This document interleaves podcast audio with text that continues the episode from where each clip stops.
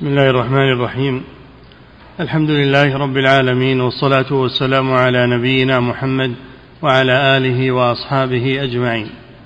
أما بعد قال المؤلف رحمه الله تعالى فصل ثم جرى الأمر على السداد والاستقامة والأمة واحدة والدين واحد والمعبود واحد. قال تعالى وما كان الناس إلا أمة واحدة فاختلفوا. ولولا كلمة سبقت من ربك لقضي بينهم فيما فيه يختلفون. بسم الله الرحمن الرحيم. الحمد لله. الصلاة والسلام على رسول الله وعلى آله وأصحابه أجمعين. كان الناس أمة واحدة. من عهد آدم عليه السلام إلى عهد نوح عليه السلام. وهم أمة واحدة. ثم بعد نوح عليه السلام كان هناك كان هناك من خيار أتباعه جماعة. جماعة من خيار أتباعه ود وسواع ويغوث ويعوق ونسر. سبعة. كانوا علماء كانوا عبادا وكانوا مستقيمين على دين أبيهم نوح عليه السلام.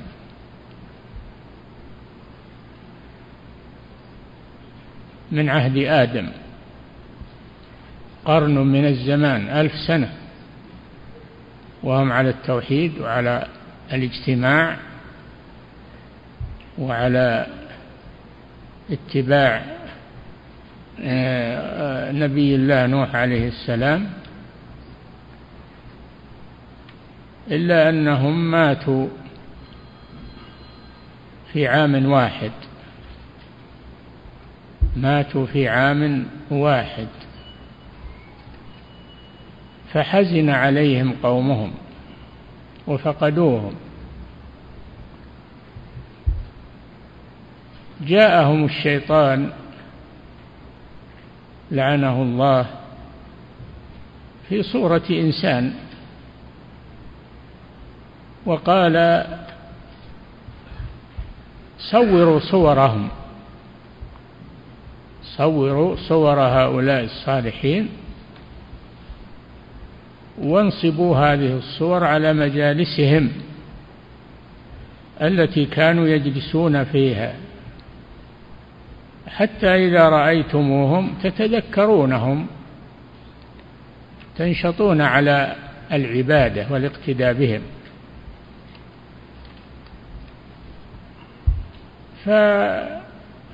فقبلوا هذه المشورة صوروا صورهم ونصبوها على مجالسهم على مجالس هؤلاء. فلم تعبد لأن العلماء موجودون ولا يستطيع إبليس أن يزين لهم عبادته لأن العلماء موجودون. اكتفى بنصبها. اكتفى بنصبها على مجالسهم. فلما طال الزمن لما طال الزمن قال إن آباءكم ما نصبوا هذه الصور على مجالس الصالحين إلا ليعبدوها. وبها كانوا يسقون المطر. وكان العلماء قد ماتوا وفشى الجهل فقبلوا منه هذه المشورة الإبليسية. فعبدوهم من دون الله. عبدوهم من دون الله. ود وسواع ويغوث ويعوق ونسر. حدث الشرك في الأرض من ذلك التاريخ. حدث الشرك في الأرض من ذلك التاريخ. فأرسل الله نبيه نوحا عليه السلام يدعوهم إلى الله وينكر هذا الشرك. ولبث فيهم ألف سنة إلا خمسين عاما. يدعوهم إلى التوحيد. وما آمن معه إلا قليل. قال إن الذين استجابوا لنوح عليه السلام مئة وأربعون مئة وأربعون فقط. البقية عاصوا نوحا عليه السلام.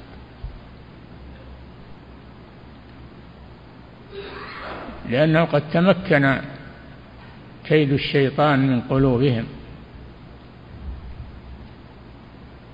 فلما عصوا نوح عليه السلام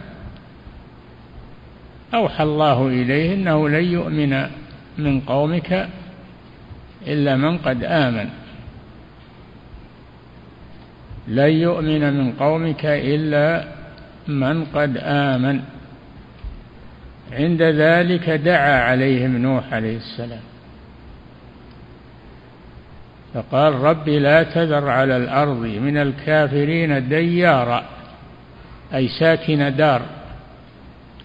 إنك إن تذرهم يضلوا عبادك ولا يلدوا إلا فاجرا كفارا. فدعا عليهم رب لا تذر على الأرض من الكافرين ديارا. إنك إن تذرهم يضلوا عبادك فأرسل الله الطوفان عليهم وأغرقهم جميعا. بعدما أمر نوحا عليه السلام أن يصنع السفينة. فصنع السفينة وكان نجارا عليه الصلاة والسلام.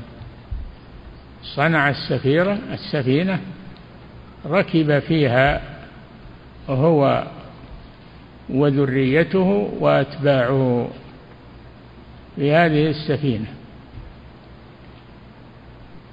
إلا ابن نوح الذي عصى والده فناداه أبوه يا بني اركب معنا. ولا تكن مع الكافرين. قال سآوي إلى جبل يعصمني من الماء. قال لا عاصم اليوم من أمر الله إلا من رحم. وحال بينهما الموج فكان من المغرقين فغرق مع الكفار كافرا بالله عز وجل. ثم إن نوحا عليه السلام نادى ربه قال ربي إن ابني من أهلي. والله وعده أن ينجي أهله. وإن وعدك الحق وأنت أحكم الحاكمين. قال يا نوح إنه ليس من أهلك. يعني ليس من أهلك الناجين. إنه عمل غير صالح. وفي قراءة إنه عمل غير صالح. إني أعظك أن تكون من الجاهلين. قال ربي إني أعوذ بك أن أسألك ما ليس لي به علم. وإلا تغفر لي وترحمني أكن من الخاسرين. فهذا حاصل ما جرى على عهد نوح عليه السلام. نعم. وقال تعالى كان الناس أمة واحدة. فبعث الله النبيين مبشرين ومنذرين. كانوا أمة واحدة من عهد آدم عليه السلام إلى عهد نوح. إلى عهد نوح. لما عصوا نوحا وكفروا به فعند ذلك أخذهم الله بالطوفان وهو الغرق. الذي على على رؤوس الجبال. أمر السماء فأمطرت مطرا قويا وأمر الأرض فتفجرت عيونا. حتى التنانير التي كانوا يوقدون فيها النار فارت فارت تنور فالتقى الماء على أمر قد قدر ماء الأرض وماء السماء. فأغرقهم الله عن آخرهم إلا من ركب مع نوح في السفينة. نعم.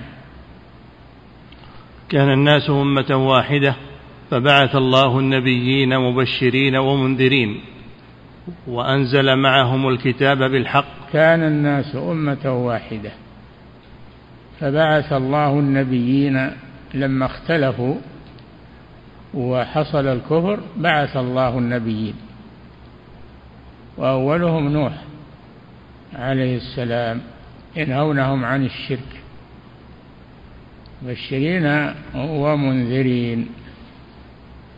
وفي الآية الأخرى وما كان الناس إلا أمة واحدة على التوحيد وعلى الدين. إلا وما كان الناس إلا أمة واحدة. فبعث الله النبيين يعني اختلفوا. وما كان الناس إلا أمة واحدة فاختلفوا ولولا كلمة سبقت من ربك قضي بينهم فيما فيه يختلفون. نعم. فبعث الله النبيين مبشرين ومنذرين وأنزل معهم الكتاب بالحق. أنزل معهم الكتاب يعني نوع الكتب. الكتاب نوع الكتب التي أنزلها الله على الأنبياء. التوراة والإنجيل والزبور صحف إبراهيم وموسى. نعم. وأنزل معهم الكتاب بالحق ليحكم بين الناس فيما اختلفوا فيه. ليحكم الكتاب بين الناس فيما اختلفوا فيه. فالحكم إلى كتاب الله عز وجل في كل وقت. الحكم إلى كتاب الله فيما اختلفوا فيه في العقائد في المعاملات في أي شيء أي خلاف ما اختلفتم فيه من شيء فحكمه إلى الله. ذلكم الله ربي عليه توكلت وإليه أنيب. نعم. وفي الآية الأخرى أن الله سبحانه وتعالى قال بعث النبيين مبشرين ومنذرين لئلا يكون للناس على الله حجة بعد الرسل. نعم. قال سعيد عن قتادة ذكر لنا أنه كان بين آدم ونوح عليهما السلام عشرة قرون. كلهم على الهدى وعلى عشرة قرون أي ألف سنة نعم. عشرة قرون كلهم على الهدى وعلى شريعة من الحق ثم اختلفوا بعد ذلك. فبعث الله عز وجل نوحا. بعث الله أول الرسل وهو نوح عليه السلام نعم. فبعث الله عز وجل نوحا وكان أول رسول بعثه الله تعالى إلى أهل الأرض وبعث عند الاختلاف بين الناس وترك الحق. نعم. قال ابن عباس كان الناس أمة واحدة كانوا على الإسلام كلهم وهذا هو القول الصحيح في الآية. نعم. وما كان الناس إلا أمة واحدة فبعث الله النبيين بشرين ومنذرين لما حصل الاختلاف. بعث الله الرسل. نعم. وقد روى عطية عن ابن عباس رضي الله عنهما كانوا أمة واحدة كانوا كفارا. وهذا هذا ليس بصحيح. ليسوا كفارا كانوا على التوحيد. نعم. وهذا قول الحسن وعطاء. قال كان الناس من وقت وفاة آدم إلى مبعث نوح عليهم السلام أمة واحدة على ملة واحدة وهي الكفر. كانوا كفارا كلهم أمثال البهائم أمثال البهائم. فبعث الله نوحا وإبراهيم والنبيين. وهذا القول ضعيف جدا. نعم بل هو غير صحيح. نعم. وهذا القول ضعيف جدا وهو منقطع عن ابن عباس رضي الله عنهما والصحيح عنه خلافه. قال ابن أبي حاتم حدثنا أبو زرعة قال حدثنا شيبان ابن قال حدثنا شيبان ابن فروخ قال حدثنا همام قال حدثنا قتادة عن عكرمة عن ابن عباس رضي الله عنهما قال كانوا على الإسلام كلهم وهذا هو الصواب قطعا. أي نعم كانوا على التوحيد كلهم من عهد آدم إلى عهد نوح. نعم. وهذا هو الصواب قطعا فإن في قراءة أبي بن كعب. فاختلفوا فبعث الله النبيين مبشرين ومنذرين. ويشهد لهذه القراءة قوله تعالى في سورة يونس وما كان الناس إلا أمة واحدة فاختلفوا. فاختلفوا. آية سورة يونس تبين هذا أنهم كانوا على التوحيد. إلى أن حدث فيهم الشرك فبعث الله نوحا عليه السلام يدعوهم إلى التوحيد وينهاهم عن الشرك ثم تتابع الرسل من بعده إلى محمد صلى الله عليه وسلم. نعم. والمقصود أن العدو كادهم وتلاعب بهم حتى انقسموا قسمين كفارا ومؤمنين. العدو هو إبليس لعنه الله.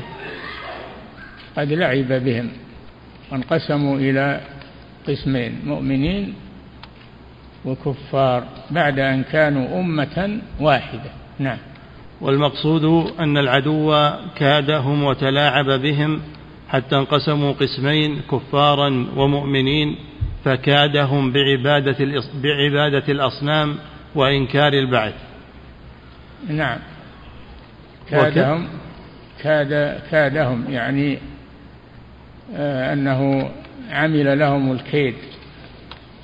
عمل لهم الكيد والضلال. نعم. وكان وكان أول ما كاد به عباد الأصنام من نعم. جهة وكان أول ما كاد به عباد الأصنام من جهة العكوف على القبور وتصاوير أهلها. أي نعم. وقالوا لا تذرن آلهتكم ولا تذرن ودا ولا سواعا ولا يغوث ويعوق ونسرا. عبدوا قبورهم. عبدوا قبورهم. فتنة القبور فتنة شديدة. يأتي الشيطان ويزين لهم أن صاحب هذا القبر يقضي الحوائج ويجيب الدعوات وإلى آخره فيصدقونه لأنهم يحبون قضاء حوائجهم يحبون. فإذا آه، وجدوا شيئا من هذا فرحوا به. ولا ينظرون إلى طريقه وإلى يحبون حوائجهم فقط. نعم. وهذا الذي عليه عباد القبور اليوم يبون حوائجهم من من الموتى. يطلبون حوائجهم من الموتى ولا يطلبونها من الله. ينسون الله ويطلبون الموتى. نسأل الله العافية. وإذا سئلوا قالوا ما نعبدهم إلا ليقربونا إلى الله زلفى. يعني اتخذناهم شفعاء يشفعون لنا عند الله. يقربونا إلى الله زلفى. طيب الله سبحانه شرع لكم أن تمدوا أيديكم إليه تدعوه تعبدوه. ما شرع لكم أن تدعوا غيره؟ تقولون يشفعون لنا عند الله ويعبدون من دون الله ما لا يضرهم ولا ينفعهم ويقولون هؤلاء شفعاؤنا عند الله. نعم. وكان أول ما كاد به عباد الأصنام من جهة العكوف على القبور وتصاوير أهلها. ليتذكروهم بها. نعم. ليتذكروهم بها كما قص الله سبحانه قصتهم في كتابه فقال وقالوا لا تذرن آلهتكم ولا تذرن ودا ولا سواعا ولا يغوث ويعوق ونسرا. يعني لا تطيعوا نوحا عليه السلام تذرون آلهتكم. تمسكوا بهم. واتركوا نوحا عليه السلام دعوته. نعم. قال البخاري في صحيحه عن ابن عباس رضي الله عنهما هذه أسماء رجال صالحين من قوم نوح فلما هلكوا أوحى الشيطان إلى قومهم أن ينصبوا إلى مجالسهم التي كانوا يجلسون أنصابا وسموها بأسمائهم ففعلوا فلم تعبد حتى إذا هلك أولئك ونسخ العلم عبدت. نسخ العلم يعني رفع مات العلماء. ما يقبض العلم إلا بموت العلماء فلما ماتوا انقبض العلم. جاء الشيطان وفر باض وفرخ في رؤوسهم والعياذ بالله لأن ما في علماء. نعم. وقال ابن جرير عن محمد بن قيس قال كانوا قوما صالحين من بني آدم كان لهم أتباع يقتدون بهم فلما ماتوا قال أصحابهم لو صورناهم كان أشوق لنا. هذا فيه التحذير من التصوير لا سيما التماثيل. تماثيل المجسمات الصور المجسمة هذه خطر عظيم. وهي التماثيل هي التي ضل بها قوم إبراهيم. ما هذه؟ لما قال لهم ما هذه التماثيل؟ التي أنتم لها عاكفون. هي صور صور على صور رجال منحوتة. نعم. وقال ابن جرير عن محمد بن قيس قال الآن يسمونها الفن تصوير يسمونها الفن. فن شيطاني ما هو فن هذا. نعم. وقال ابن جرير عن محمد بن قيس قال كانوا قوما صالحين من بني آدم. كان لهم أتباع يقتدون بهم فلما ماتوا قال أصحابهم لو صورناهم كان أشوق لنا إلى العبادة إذا ذكرناهم. فصوروهم. فلما ماتوا وجاء آخرون دب إليهم إبليس فقال إنما كانوا يعبدونهم وبهم يسقون المطر فعبدوهم. فعبدوهم بتزيين الشيطان لهم في هذه الصور. افتتنوا بها هذا فيه التحذير من التماثيل ومن الصور المعلقة والمنصوبة. لا يجوز هذا. يعني هذا وسيلة إلى الشرك. نعم. وقال هشام بن محمد بن السائب الكلبي أخبرني أبي قال أول النبي ما صلى الله عليه وسلم أبى أن يدخل لما جاء من سفر ووجد عائشة قد علقت قراما على على فتحة في الجدار فيها تصاوير. أبى أن يدخل حتى هتكت عائشة هذا الستر وجعلته وسايد تكئ عليها رسول الله صلى الله عليه وسلم فدخل عليه الصلاة والسلام. قبل ذلك أبى أن يدخل حتى أزالت هذا القرام وجعلته وسايد ممتهنة يتكى عليها ويمشى عليها. نعم. وقال هشام بن محمد بن السائب الكلبي أخبرني أبي قال أول ما عبدت الأصنام أن آدم عليه السلام لما مات جعله بنو شيث ابن آدم في مغارة في الجبل الذي أهبط عليه آدم بأرض الهند ويقال للجبل نوذ. وهو أقصى ويقال للجبل نوذ. نوذ. نو؟ نون واو ذال. نوذ. إيه. يقال في, في الهند هذا جبل في الهند. نعم. ويقال للجبل نوذ وهو أخصب جبل في الأرض. قال هشام فأخبرني أبي عن أبي صالح عن ابن عباس قال فكان بنو شيث عليه السلام يأتون جسد آدم في المغارة. فيعظمونه ويترحمون عليه. فقال رجل من بني قابيل يا بني قابيل إن لبني شيث دوارا يدورون حوله ويعظمونه وليس لكم شيء. فنحت لهم صنما فكان أول من عملها. نعم. قال هشام قال هشام وأخبرني أبي. وشيث وشيث هذا نبي قبل هذا نبي قبل نوح. شيث هذا نبي قبل نوح عليه السلام وإدريس أيضا إدريس قبل نوح. نعم. قال هشام وأخبرني أبي قال كان ود وسواع ويغوث ويعوق ونسر قوما صالحين فماتوا في شهر فجزع عليهم ذو أقاربهم. فقال رجل من بني قابيل يا قوم هل لكم أن أعمل لكم خمسة أصنام على صورهم؟ غير أني لا أقدر أن أجعل فيها أرواحا. قالوا نعم. فنحت لهم خمسة أصنام على صورها ونصبها لهم. فكان الرجل يأتي أخاه وعمه وابن عمه فيعظمه ويسعى حوله حتى ذهب ذلك القرن الأول.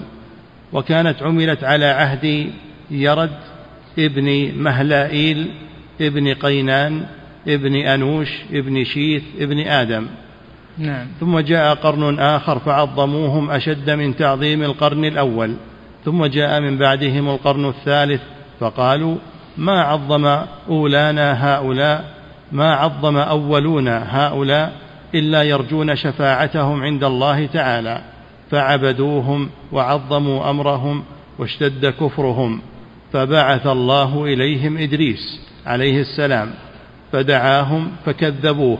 فرفعه الله مكانا عليا. نعم. ولم يزل أمرهم يشتد فيما قال الكلبي عن أبي صالح عن ابن عباس. مكانا عليا في السماء عليه السلام إدريس في مكان مرتفع من السماء مكانا عليا السماء السابعة. نعم. ولم يزل أمرهم يشتد فيما قال الكلبي عن أبي صالح عن ابن عباس حتى أدرك نوح. فبعثه الله تعالى نبيا وهو يومئذ ابن أربعمائة وثمانين سنة. فدعاهم إلى الله تعالى في نبوته عشرين ومائة سنة. فعصوه وكذبوه فأمره الله تعالى أن يصنع الفلك ففرغ منها وركبها وهو الفلك ابن والسفينة الفلك هي السفينة نعم. فأمره الله تعالى أن يصنع الفلك ففرغ منها وركبها وهو ابن ستمائة سنة. وغرق من غرق. ومكث وغرق من غرق. نعم. ومكث بعد ذلك ثلاثمائة وخمسين سنة. وكان بين آدم ونوح ألف سنة ومائة سنة. فأهبط الماء هذه الأصنام من أرض إلى أرض حتى قذفها إلى أرض جدة. فلما نضب الماء وبقيت على الشط فسفت الريح عليها حتى وارتها. قلت ظاهر القرآن يدل على خلاف هذا. قل نعم.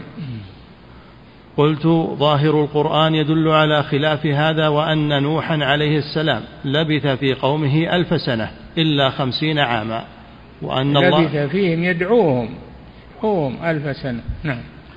وأن الله عز وجل أهلكهم بالغرق بعد أن لبث فيهم هذه المدة. نعم. قال الكلبي وكان عمرو ابن لحي كاهنا وله عمرو بن لحي الخزاعي. هذا كان ملكا في الحجاز لأن خزاعة استولت على مكة فترة من الزمن وفيهم هذا الملك هذا الملك. فجاءه الشيطان جاء إلى عمرو بن لحي هذا الملك الكافر وقال له اذهب إلى جدة تجد فيها أصناما معدة خذها ولا ولا تخف وادعو إليها خذها ولا تهب. خذها ولا تهب وادعو إليها سائر العرب. فاستخرجها من الأرض ووزعها على القبائل. وزعها على القبائل. كل قبيلة فيها صنم. فعبدوها من دون الله والعياذ بالله. نعم. قال الكلبي وكان عمرو بن لحي كاهنا وله رئي من الجن. وله رئي رأي. وله رأي من الجن. إي نعم. وله رأي من الجن فقال له عجل المسير والضعن من تهامه بالسعد والسلامة. ائت جدة تجد فيها أصناما معدة فأوردها تهامة ولا تهب ثم ادعو, ثم ادعو العرب إلى عبادتها تجب. فأتى نهر جدة فاستثارها ثم حملها حتى ورد تهامة وحضر الحج فدعا العرب إلى عبادتها قاطبة فأجابه عوف ابن ابن عذرة ابن زيد اللات فدفع إليه ودا فحمله فكان بوادي القرى بدومة الجندل وسمى ابنه عبد ود فهو عبد ود, ود. عبد ود نعم. فهو أول من سمي به. وجعل عوف ابنه عامرا سادنا له فلم يزل بنوه يسدنونه حتى جاء الله بالإسلام. نعم ولهذا النبي صلى الله عليه وسلم في صلاة الكسوف رأى عمرو بن لحي والعياذ بالله يجر قصبه يعني أمعاءه يجر قصبه في النار. نعم. قال الكلبي فحدثني مالك ابن حارثة أنه رأى ودا قال وكان أبي يبعث يبعثني باللبن إليه فيقول أسقه إلهك فأشربه. قال ثم رأيت خالد بن الوليد رضي الله عنه كسره فجعله جذاذا. كسر هذا الصنم. خالد بن الوليد قائد الجيوش رضي الله عنه كسر هذا الصنم. الذي في دومة الجندل وجعله جذاذا. نعم. وكان رسول الله صلى الله عليه وسلم بعث خالد بن الوليد لهدمه فحالت بينه وبين هدمه بنو عبد ود وبنو عامر فقاتلهم فقتلهم وهدمه وكسره. قال نعم. الكلبي وهو الذي خالد بن الوليد أيضا هو الذي هدم العزة. في مكة. هو الذي هدم العزى في مكة. وكانت شجرة فأحرقها. ظهرت عليه عجوز شمطاء. جنية. ظهرت عليه فقتلها علاها بالسيف وقتلها. فقال النبي صلى الله عليه وسلم لما أخبره قال تلك العزى ولا عزى بعدها. نعم. قال الكلبي فقلت لمالك بن حارثة صف لي ودا حتى كأني أنظر إليه. قال كان تمثال رجل كأعظم. قال الكلبي فقلت لمالك بن حارثة صف لي ودا حتى كأني أنظر إليه. قال كان تمثال رجل كأعظم ما يكون من الرجال. قد زبر أي نقش عليه حلتان متزر بحلة مرتد بأخرى. عليه سيف قد تقلده وقد تنكب قوسا وبين يديه حربة فيها لواء و وفضة فيها نبل يعني جعبة. وأجابت عمرو بن لحي مضر ابن, نزار, ابن نزار فدفع إلى رجل من هذيل يقال له الحارث ابن تميم يقال له الحارث بن تميم ابن سعد بن هذيل ابن مدركة ابن إلياس ابن مضر سواعا فكان بأرض يقال لها رهاط من بطن نخلة يعبده من يليه من مضر. بذلك يقول رجل من العرب تراهم حول قبلتهم عكوفا كما عكفت هذيل على سواعي. وأجابته مدحج مدحج مدحج. مدحج. مدحج مدحج. وأجابته مدحج فدفع إلى أنعم ابن عمرو المرادي يغوث وكان بأكمة باليمن تعبده مدحج ومن والاها وأجابته همدان. فدفع إلى مالك بن مرثد بن جشم ابن جشم يعوق فكان بقرية يقال لها خيوان فعبده همدان ومن والاها من اليمن وأجابته حمير. فدفع إلى رجل من من دي رعين يقال له معد كرب نسرا فكان بموضع من أرض سبأ يقال له بلخع تعبده حمير ومن والاها فلم يزل يعبدونه حتى هودهم ذو نواس. فلم تزل هذه الأصنام هودهم يعني دعاهم إلى اليهودية إلى اليهودية فتهودوا صاروا يهودا في اليمن. نعم. فلم تزل هذه الأصنام تعبد. حتى بعث الله النبي صلى الله عليه وسلم فهدمها وكسرها. نعم كسر الأصنام. كلها بعث بعث علي بن أبي طالب وخالد بن الوليد و والمغيرة بن شعبة جماعة بعثهم إلى هذه الأصنام فهدموها. لما فتح الله له مكة وجد على الكعبة ثلاثمائة وستين صنما. على الكعبة معلقة. فجعل يشير إليها ويقول وقل جاء الحق وزهق الباطل. إن الباطل كان زهوقا فتتهاوى على الأرض. فأمر بها فأخرجت من المسجد الحرام وأحرقت. نعم. فلم تزل هذه الأصنام تعبد حتى بعث الله النبي صلى الله عليه وسلم فهدمها وكسرها. نعم. قلت هذا شرح ما ذكره البخاري في صحيحه عن ابن عباس قال صارت الأوثان التي كانت في قوم نوح في العرب بعد أما ود فكانت لكلب بدومة الجندل وأما سواع فكانت لهذيل وأما يغوث فكانت فكان لمراد ثم لبني غطيف بالجرف عند سبأ وأما يعوق فكانت لهمدان وأما نسر فكانت لحمير لآل ذي الكلاع. قال وهؤلاء أسماء رجال صالحين من قوم نوح وذكر ما تقدم. نعم. وفي صحيح البخاري عن أبي هريرة رضي الله عنه قال قال رسول الله صلى الله عليه وسلم رأيت عمرو بن عامر الخزاعي يجر قصبه في النار. وكان أول من سيب السوائب. وفي لفظ من سيب السوائب يعني آه، سيب الإبل للأصنام لا تركب ولا يحمل عليها. ما جعل الله من بحيرة ولا سائبة ولا وصيلة ولا حام.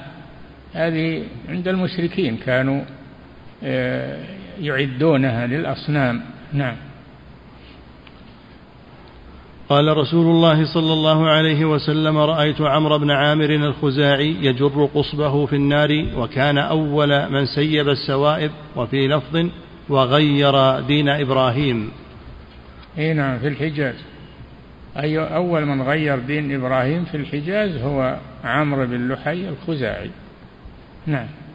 وقال ابن إسحاق حدثني محمد بن إبراهيم بن الحارث التيمي أن أبا صالح السمان حدثه أنه سمع أبا هريرة رضي الله عنه يقول سمعت رسول الله صلى الله عليه وسلم يقول لأكثم ابن الجون الخزاعي يا أكثم رأيت عمرو بن لحي ابن ابن قمعة ابن خندث يجر قصبه في النار. يعني أمعاءه والعياذ بالله. نعم. فما رأيت رجلا أشبه برجل منك به ولا به منك.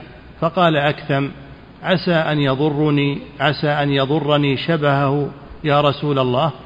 قال لا إنك مؤمن وهو كافر. إنه كان أول من غير دين إسماعيل فنصب الأوثان وبحر البحيرة وسيب السائبة ووصل الوصيلة وحمى الحامي. يعني من الإبل نعم. قال ابن هشام وحدثني بعض أهل العلم أن عمرو بن لحي خرج من مكة إلى الشام في بعض أموره. فلما قدم ماء فلما قدم ماب راح بيتعالج راح بيتعالج عمرو بن لحي بيتعالج بالشام من مرض أصابه. فتعالج وشفاه شفاه الله. ووجد عندهم الأصنام فجاء بها جاء بها يحملها معه ووزعها على العرب والعياذ بالله. نعم. حدثني بعض أهل العلم أن عمرو بن لحي خرج من مكة إلى الشام في بعض أموره فلما قدم ماب للعلاج خرج للعلاج نعم. فلما قدم ماب من أرض البلقى وبها يومئذ العماليق وهم ولد عملاق ابن لاود ابن سام ابن نوح رآهم يعبدون الأصنام فقال لهم ما هذه الأصنام التي تعبدون؟ فقالوا نستمطر بها فتمطرنا ونستنصرها فتنصرنا. فقال أفلا تعطوني منها صنما فأسير به إلى أرض إلى أرض العرب فيعبدونه فأعطوه صنما يقال له هبل. فقدم به مكة فنصبه وأمر الناس بعبادته وتعظيمه. نعم. قال هشام وحدثني أبي وغيره أن إسماعيل عليه الصلاة والسلام لما سكن مكة وولد بها أولاده فكثروا حتى ملأوا مكة ونفوا من كان بها من العماليق. ضاقت عليهم مكة ووقعت بينهم الحروب والعداوات وأخرج بعضهم بعضا فتفسحوا في البلاد والتماس المعاش. فكان الذي حملهم على عبادة الأوثان والحجارة أنه كان لا يضعن من مكة ضاع إلا احتمل معه حجرا من حجارة الحرم. تعظيما للحرم وصبابة بمكة. كانوا ينقلون هذه الأحجار ويعبدونها. ينصبونه ينصب الحجر الذي معه ويعبده وإذا لم يكن معه حجر فإنه يجمع كوما من التراب ويعبده. نعم. فكان الذي حملهم على عبادة الأوثان والحجارة. أنه كان لا يضعن من مكة ضاعن إلا احتمل معه حجرا من حجارة الحرم تعظيما للحرم وصبابة بمكة فحيثما حلوا وضعوه وطافوا به كطوافهم بالبيت حبا للبيت وصبابة به وهم على ذلك يعظمون البيت ومكة ويحجون ويعتمرون على إرث إبراهيم وإسماعيل عليهما السلام. ثم عبدوا ما استحسنوا. ونسوا ما كانوا عليه استبدلوا بدين إبراهيم غيره فعبدوا الأوثان وصاروا إلى ما كانت عليهم الأمم من قبلهم واستخرجوا ما كان يعبد قوم نوح عليه السلام وفيهم على ذلك بقايا من عهد إبراهيم وإسماعيل يتنسكون بها من تعظيم البيت والطواف به والحج والعمرة والوقوف بعرفة والمزدلفة وإهداء البدن. وكانت نزار تقول في إهلالها لبيك اللهم لبيك لبيك لا شريك لك إلا شريك هو لك تملكه وما ملك. إلا شريكا. لا شريك لك إلا شريكا هو لك تملكه وما ملك. نعم هذا في تلبية أهل الجاهلية. لبيك لا شريك لك إلا شريكا هو لك تملكه وما ملك. تملكه وما ملك. فأنزل الله سبحانه وتعالى ضرب لكم مثلا من أنفسكم هل لكم مما ملكت أيمانكم من شركاء فيما رزقناكم؟ فأنتم فيه سواء تخافونهم كخيفتكم أنفسكم. إذا كيف تجعلون لله شريكه وهو عبده؟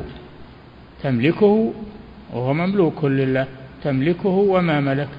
أنتم لا ترضون هذا لأنفسكم. ما ترضى أن عبدك يصير شريك لك. نعم. فلبى النبي صلى الله عليه وسلم بالتوحيد. بدل هذه التلبية الشركية لبيك لا شريك لك إن الحمد والنعمة لك والملك لا شريك لك لبيك. نعم. وكان أول من غير دين إسماعيل فنصب الأوثان وسيب السائبة ووصل الوصيلة وحمى الحامي. عمرو بن ربيعة وهو عمرو بن لحي هو نعم. وهو لحي بن حارثة وهو نعم. وهو أبو خزاعة وكانت أم عمرو فهيرة بنت عمرو بن الحارث وكان الحارث الذي يلي أمر الكعبة.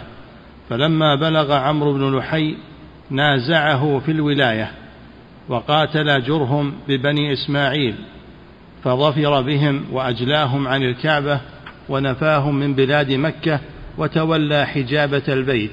ثم نعم جرهم جرهم تولت شؤون البيت مدة من ونزعته من قريش. نعم. ثم إنه مرض مرضا شديدا فقيل له إن بالبلقاء من الشام حمة إن أتيتها برأت فأتاها فاستحم فيها فبرئ. حمة يعني ماء ماء منتن فيه يسمونها الغربة. الغربة هذه يسمونها الحم الحمة. نعم. من حمأ مسنون. خلق آدم من حمأ مسنون. يعني من طين فيه رائحة. نعم. ثم إنه مرض مرضا شديدا فقيل له إن بالبلقاء من الشام حمة إن, إن أتيتها برئت فأتاها فاستحم فيها فبرئ. ووجد أهلها يعبدون الأصنام. فقال ما هذه؟ فقالوا نستسقي بها المطر ونستنصر بها على العدو. فسألهم أن يعطوه منها ففعلوا فقدم بها مكة ونصبها حول الكعبة. واتخذت العرب الأصنام فكانت أقدمها منات وكان منصوبا على ساحل البحر من ناحية المشلل بقديد بين مكة والمدينة. نعم وهذا كان أهل المدينة في الجاهلية يحرمون منه بالحج من قديد. نعم. وكانت العرب جميعها تعظمه وكانت الأوس والخزرج ومن ينزل المدينة ومكة وما قارب من المواضع يعظمونه ويذبحون له ويهدون له ولم يكن أحد أشد إعظاما له من الأوس والخزرج. قال هشام وحدثنا رجل من قريش عن أبي عبيدة بن عبد الله بن أبي عبيدة بن محمد بن عمار بن ياسر قال كانت الأوس والخزرج ومن جاورهم من عرب أهل يثرب وغيرها يحجون فيقفون مع الناس المواقف كلها ولا يحلقون رؤوسهم فإذا نفروا أتوه فحلقوا عنده رؤوسهم. تعبدا له يحلقون رؤوسهم تعبدا للصنم. نعم. فإذا نفروا أتوه فحلقوا عنده رؤوسهم وأقاموا عنده لا يرون لحجهم تماما إلا بذلك.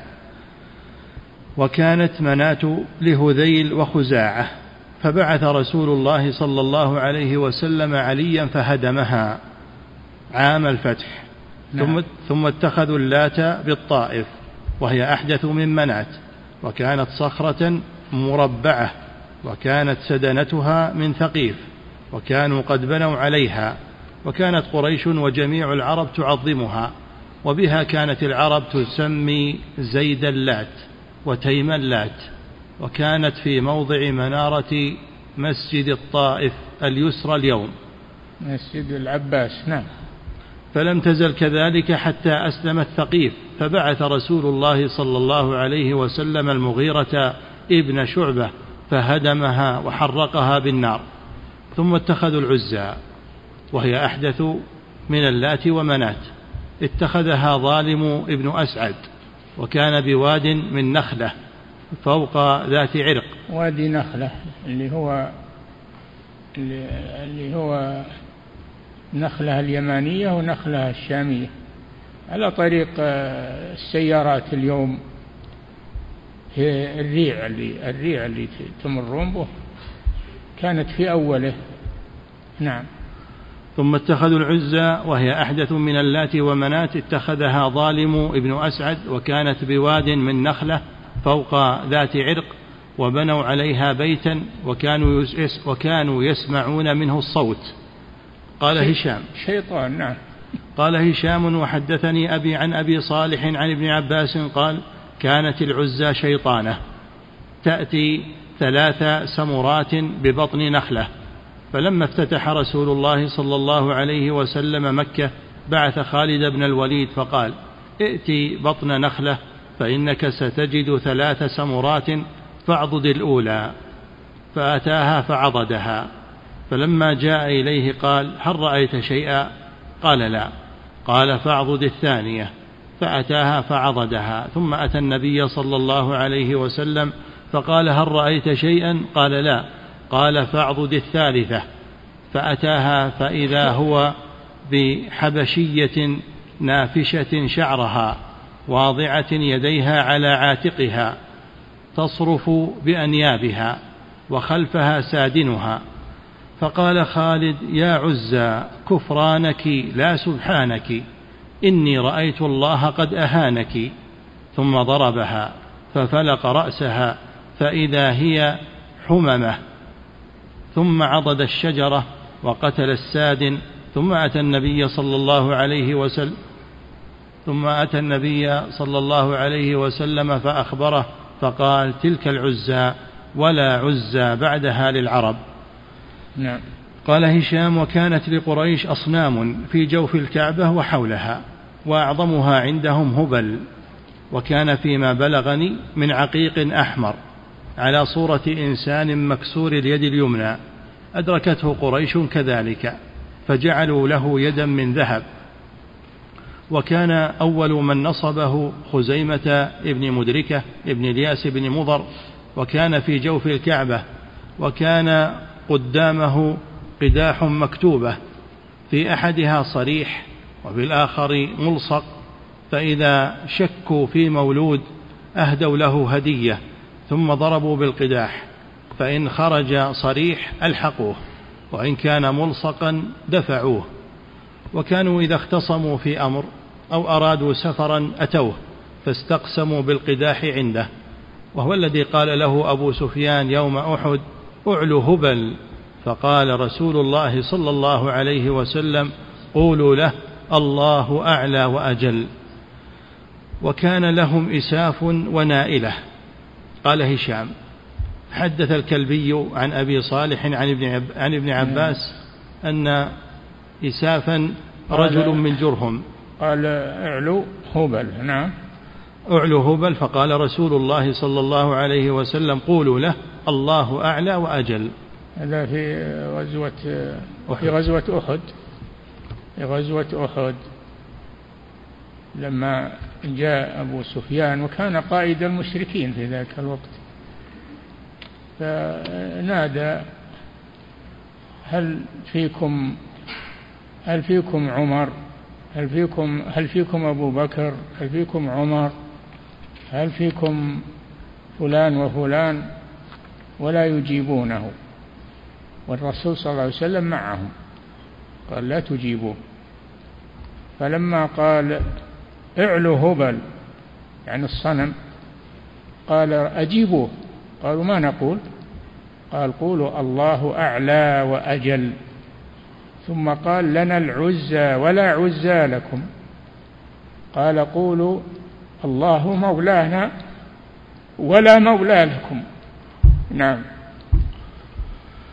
قال هشام فحدث الكلبي عن أبي صالح عن ابن عباس رضي الله عنهما أن إسافا رجل من جرهم يقال له إساف بن يعلى. إساف ونائله إساف ونائله صنمان صنمان على الصفا والمروة. إساف ونائله صنم على الصفا وصنم على المروة. جعلهم المشركون. فلما فتح الله مكة للرسول صلى الله عليه وسلم كسرها وحطمها وأزالها.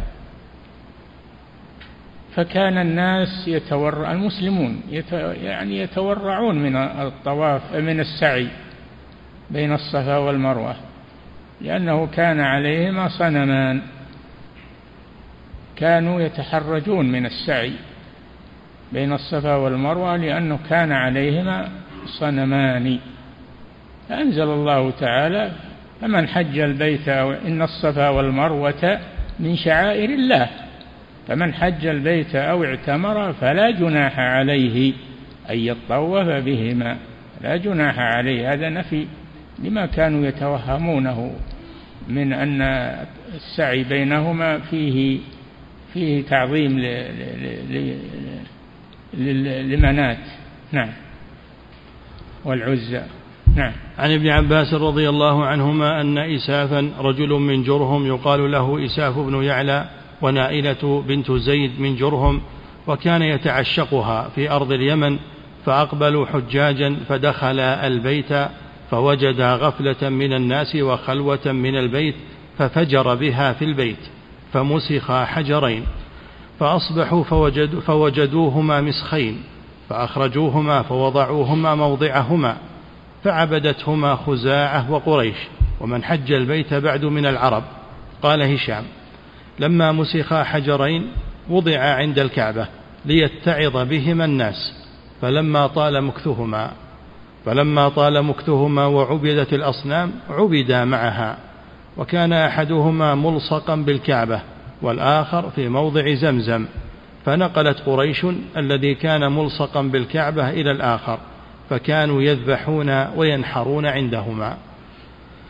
وكان من تلك الأصنام ذو الخلصة وكان مروة بيضاء منقوشة عليها كهيئة التاج. وكان له بيت بين مكة واليمن على مسيرة سبع ليال من مكة وكانت تعظمه وتهدي إليه خثعم وبجيلة. فقال رسول الله صلى الله عليه وسلم لجرير ألا تكفيني ذا الخلصة؟ فسار إليها بأحمس فقاتلته خثعم وباهلة فظفر بهم وهدم بيت ذي الخلصة وأضرم فيه النار فاحترق. وذو الخلصة وذو الخلصة وذو الخلصة اليوم عتبة باب مسجد تبالة. وكان لدوس عند في الطائف نعم. وكان لدوس صنم وكان لدوس صنم يقال له ذو الكفين. فلما أسلموا بعث رسول الله صلى الله عليه وسلم الطفيل ابن عمرو فحر فحرقه. وكان لبني الحارث بن يشكر صنم يقال له ذو الشرى. وكان لقضاعة ولخم وجذامة وعاملة وغطفان صنم في مشارف الشام يقال له الأقيصر. وكان لمزينة صنم يقال له نهم وبه كانت تسمى عبد نهم. وكان لعنزة صنم يقال له سعير وكان لطي صنم يقال له الفلس وكان لأهل كل دار من مكة صنم في دارهم يعبدونه. وكان لأهل حتى كل البيوت حتى بيوت مكة هي أصنام نعم. وكان لأهل كل دار من مكة صنم في دارهم يعبدونه فإذا أراد أحدهم السفر كان آخر ما يصنع في منزله أن يتمسح به. وإذا قدم من سفره كان نعمة الإسلام ونعمة التوحيد. الحمد لله. نعم. كان آخر ما يصنع في منزله أن يتمسح به وإذا قدم من سفره كان أول ما يصنع إذا دخل منزله أن يتمسح به. قال ابن إسحاق وكان لخولان صنم يقال له عم أنس. بأرض خولان يقسمون له من أنعامهم وحروثهم قسما بينه وبين الله بزعمهم. فما دخل في حق الله من حق عم أنس ردوه عليه وما دخل في حق الصنم من حق الله الذي سموه له تركوه له. وفيهم أنزل الله سبحانه وجعلوا له مما ذرأ من الحرث والأنعام نصيبا إلى قوله ساء ما يحكمون. قال ابن إسحاق وكان لبني ملكان ابن كنانة ابن خزيمة ابن مدركة صنم يقال له سعد. نقف على هذا نعم. أصنام كثيرة. أرباب متفرقون خير أم الله الواحد القهار؟ نعم.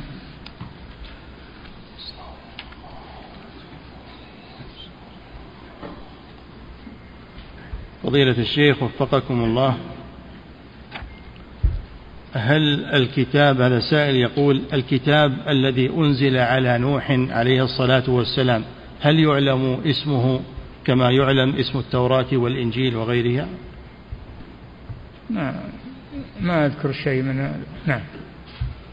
فضيلة الشيخ وفقكم الله ود ويعوق ومن بعدهم هل كانوا قبل بعثة نوح عليه الصلاة والسلام؟ نعم. يقول ود وسواع ومن وغيرهم هل كانوا قبل بعثة نوح عليه الصلاة والسلام أو بعده؟ الأصنام كانت قبل قبله. فبعثه الله ينكر عبادة الأصنام ويأمر بتوحيد الله. نعم. فضيلة الشيخ وفقكم الله هذا السائل يقول هل يجوز أن يدعو داع يدعو الله عز وجل بدعاء نوح؟ ربي لا تذر على الأرض من الكافرين ديارا.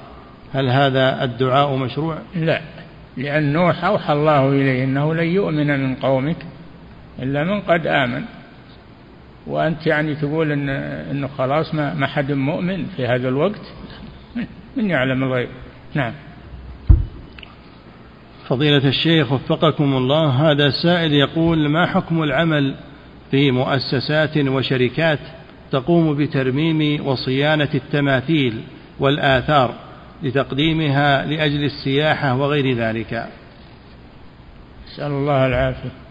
هذه سياحة شركية لا تجوز. ولا يكون هذا في بلاد المسلمين إن شاء الله. نعم. فضيلة الشيخ وفقكم الله دعا نوح في قومه ألف سنة إلا خمسين عاما. هل هناك فرق بين السنة والعام؟ لا السنة هي العام والعام هو السنة لا فرق. نعم. فضيلة الشيخ وفقكم الله هذا سائل يقول التصوير هل هو بجميع أنواعه محرم أم أن التصوير بما يسمى بالفيديو يكون خارجا عن ذلك؟ تصوير التماثيل محرم ولا يجوز. أما تصوير الصورة الضوئية الصورة الضوئية فهذه تجوز عند الضرورة مثل جواز السفر مثل آه، البطاقة الشخصية مثل هذا يجوز للضرورة لأنه لو لم تصور ما ما حصلت على هذه الوثائق التي تمشي بها ومصالحك تعطل مصالحك. فمن أجل الضرورة أبيح التصوير لهذه الأغراض فقط. نعم. فضيلة الشيخ وفقكم الله هذا سائل يقول النقل المباشر الذي يكون على الهواء مباشرة هل هو داخل في حكم التصوير؟ إيش؟ النقل المباشر الذي يكون على الهواء مباشرة كنقل صلاة الحرمين. التصوير. ما له حكم التصوير. هذا ينقل ينقل يعني ينقل صورة المصلين وصورة ال... ثم يزول ما, ما, ما يثبت بعد ذلك. نعم. فضيلة الشيخ وفقكم الله هذا سائل يقول بعض الناس يزعم أن سفينة نوح عليه الصلاة والسلام ما زالت موجودة وقد أبقاها الله عز وجل للإعتبار. فهل ما يذكرونه صحيح في ذلك؟ الله جل وعلا ذكر أنها استوت على الجودي جبل الجودي جبل في العراق عند الموصل جبل عند الموصل سمى الجودي واستوت عليه السفينة سفينة نوح عليه السلام والله أعلم ما أظن تبقى إلى الآن لكن مكانها مكانها وهو الجودي يذهبون إليه يشوفونه نعم.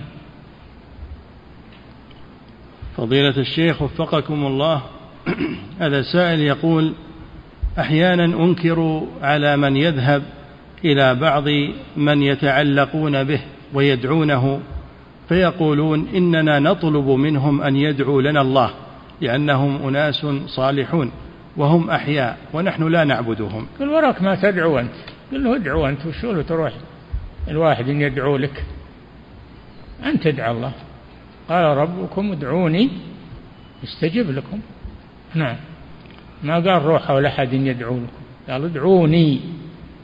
نعم. فضيلة الشيخ وفقكم الله هذا سائل يقول هل للإنسان العادي أن يقوم بتحطيم بتحطيم التماثيل الموجودة في بعض البلاد؟ إيش؟ يقول هل للإنسان العادي أن يقوم بتحطيم التماثيل الموجودة في بعض البلاد؟ لا لازم من سلطة لازم من سلطة. أما الأفراد ما ما يعملون هذا لأنهم لو عملوه لا صار عليهم خطر و...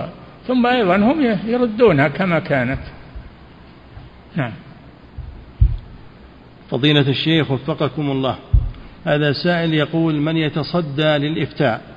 وهو غير معروف بالعلم ويتخبط لإرضاء شريحة من الناس. هل هذا العمل هو من كيد الشيطان وتلاعبه ببعض بني آدم؟ هذا من القول على الله بغير علم. من القول على الله بغير علم وهو أشد من الشرك. وأن تشركوا بالله ما لم ينزل به سلطانا وأن تقولوا على الله ما لا تعلمون. أشد من الشرك. فلا يجوز القول على الله بغير علم. والفتوى في هذه البلاد ولله الحمد بل كل بلاد المسلمين يعين لها يعين لها مفتون ويذهب إليهم نعم.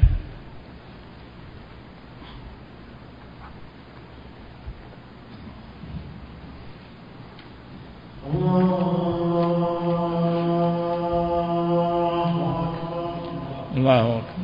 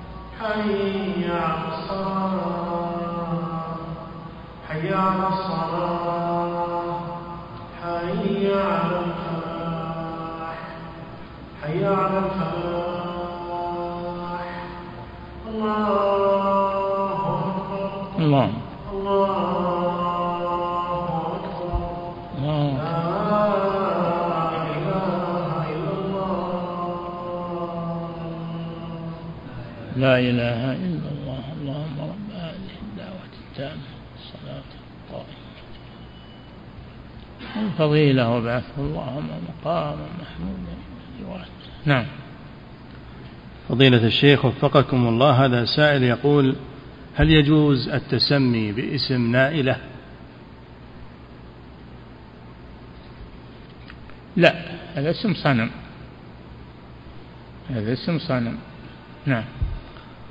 فضيلة الشيخ وفقكم الله هذا سائل يقول هل شفاء الله سبحانه وتعالى لعمر بن لحي هو من باب الفتنة والابتلاء وهو عدو لهذا الدين؟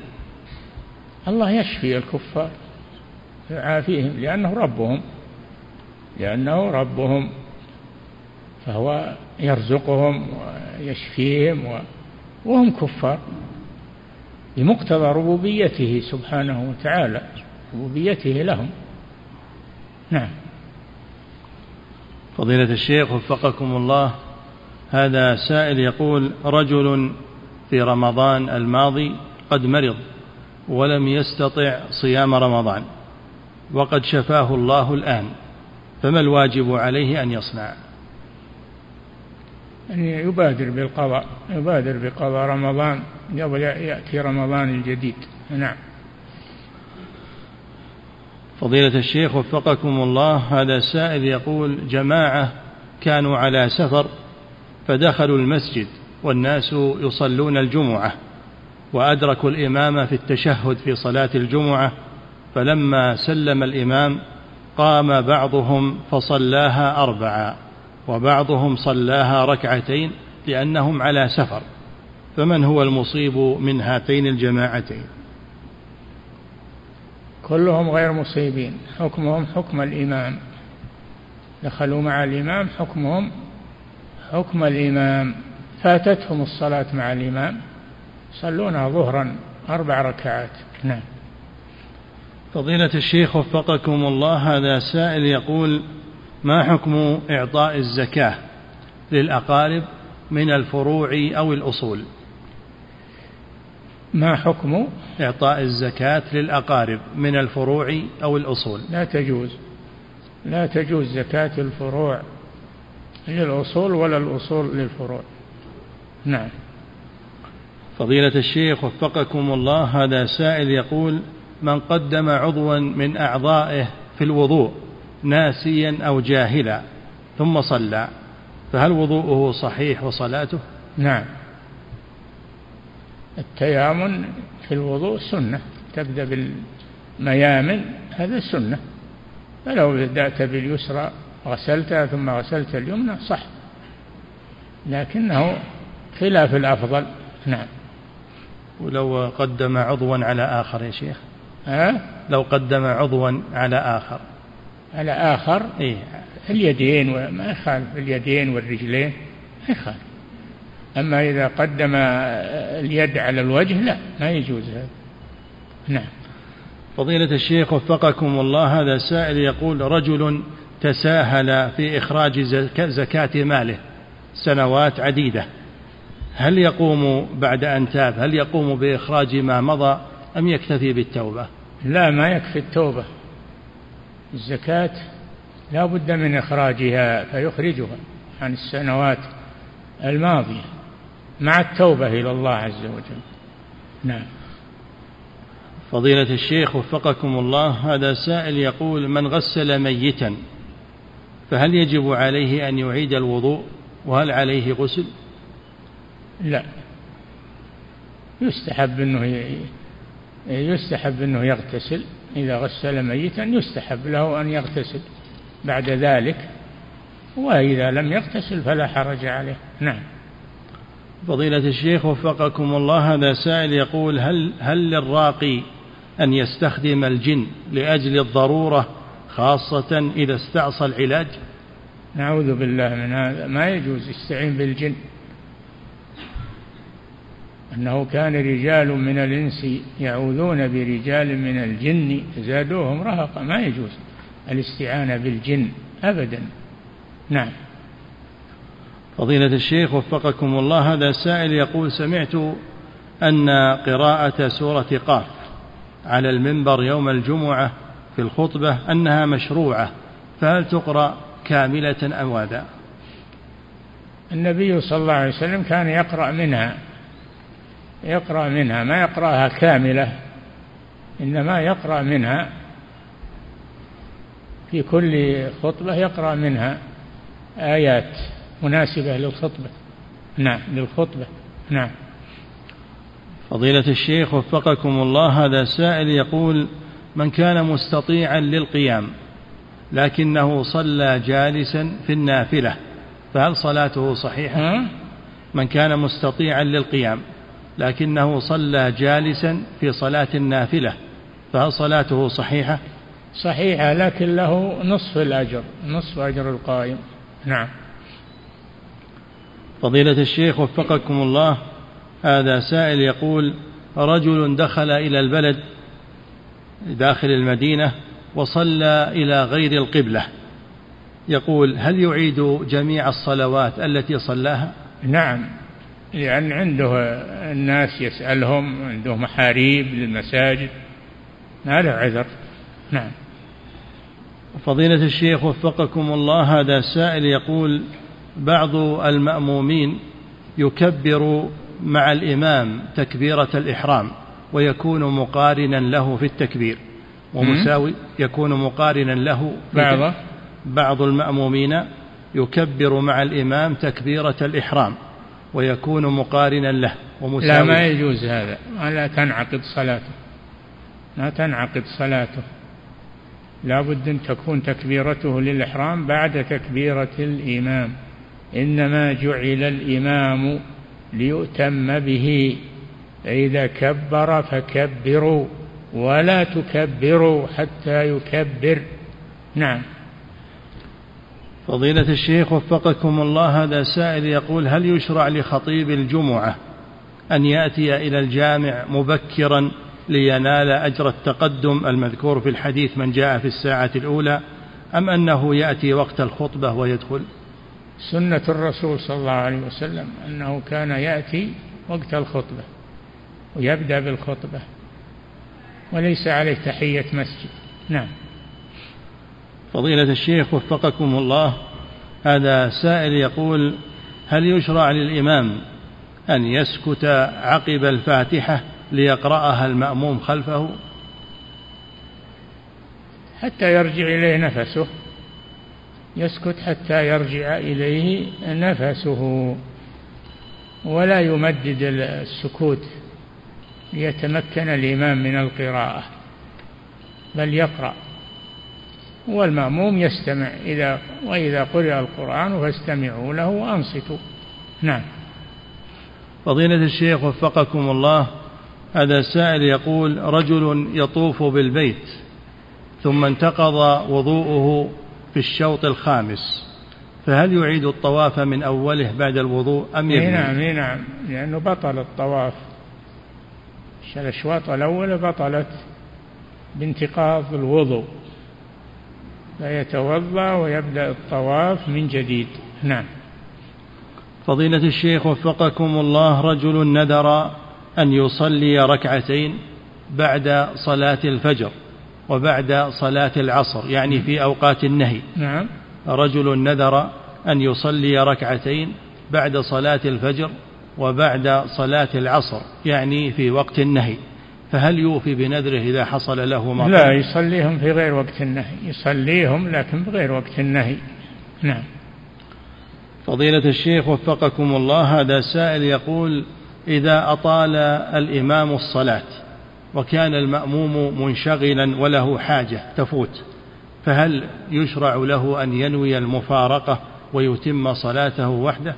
نعم إذا كان آه، مثلا يحتاج إلى مفارقة الإمام لخوض ضياع ماله أو نعم ينوي المفارقة ويكمل صلاته ويسلم لنفسه ويذهب. نعم. فضيلة الشيخ وفقكم الله هذا سائل يقول عند الوضوء هل يشرع للإنسان أن ينوع في العدد فيغسل الوجه ثلاثة ويغسل اليدين مرتين والرجلين مرة؟ ليش؟ من قال له هذا؟ لا سواء الوضوء سواء سواء. نعم. فضيلة الشيخ وفقكم الله هذا سائل يقول إذا كان الرجل في الصلاة فخرج منه دم من أنفه رعاف فهل يقطع صلاته لأجل ذلك وهل تبطل؟ إن كان كثير ينقض الوضوء أما إن كان يسير فلا بأس بذلك ولا ينتقض وضوءه.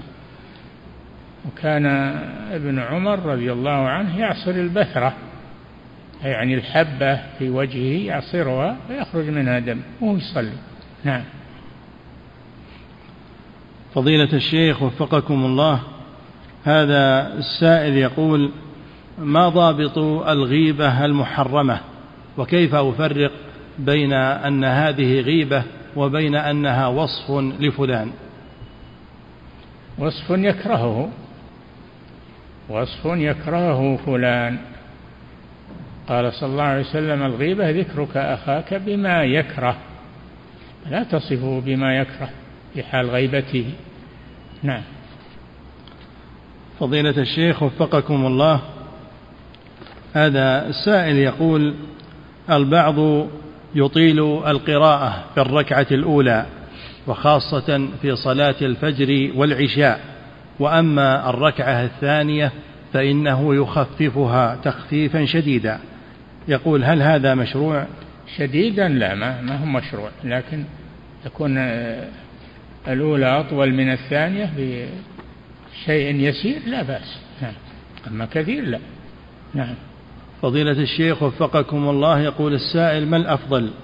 أن يحضر الإنسان مجالس أهل العلم أو أنه يقرأ القرآن الكريم؟ يجمع بينهما. يحضر الدرس ومجالس العلم ويقرأ القرآن في وقت آخر. نعم.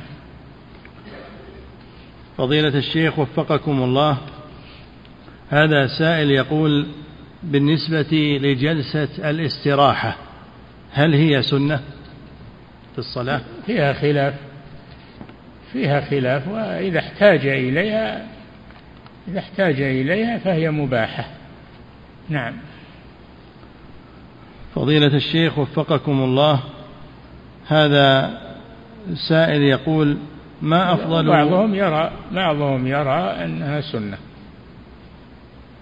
والذي كان يفعله النبي صلى الله عليه وسلم قيل إنه لأجل لما كبر يفعله آه، لأجل يستريح لأنه كبر ثقل عليه الصلاة والسلام فيفعلها لاستراحة. وقيل إنه فعلها تشريعا فتكون مستحبة. يعني محتمل هذا وهذا. نعم. فضيلة الشيخ وفقكم الله هذا سائل يقول ما أفضل كتاب في العقيدة يحفظه الطالب المبتدئ؟ العقيدة الواسطية هي أحسن كتاب في في العقيدة. العقيدة الواسطية شيخ الإسلام ابن تيمية. نعم.